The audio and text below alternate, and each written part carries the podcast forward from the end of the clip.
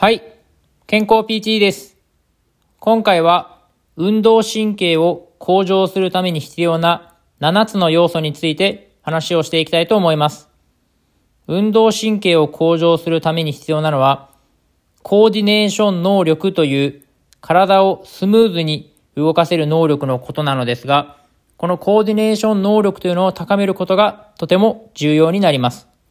では、今から運動神経を高めるために必要なコーディネーション能力、7つのコーディネーション能力について説明をしていきたいと思います。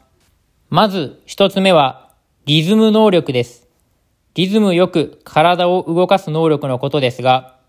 音楽に合わせて体を動かす体操などをするときにうまくできる子もいれば、なかなかリズムがつかめない子もいると思いますが、このうまくリズムをつかんで体をしっかり動かせるというのがこのリズム能力になります。リズム感がある子というのは運動神経も高くなりやすいです。そのため、歌番組などを聞きながら体を一緒に動かしてリズムよく体を動かすような体操というのをやっていくことはとても重要です。次に二つ目はバランス能力です。運動神経が高い子というのは、ケンケンパが上手であったり、細い板の上を歩くのもバランスをうまくとって上手に渡ることができます。このようなバランス能力が高い子ほど運動神経ももちろん高くなります。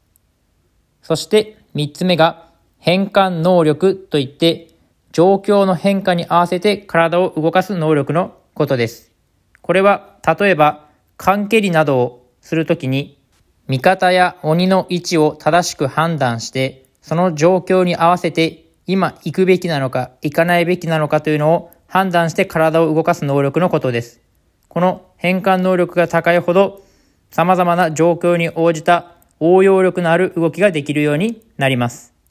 そして四つ目が反応能力です。これは用意ドンの合図に合わせてすぐに体が動かせるような能力のことを言いますが、この反射神経が速いほど運動能力は高くなります。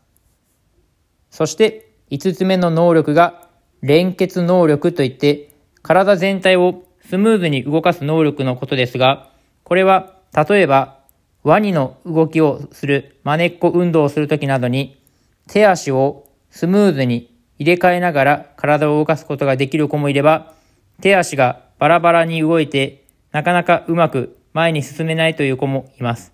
このような手足をスムーズに交互に動かすような能力のことを連結能力と言いますが、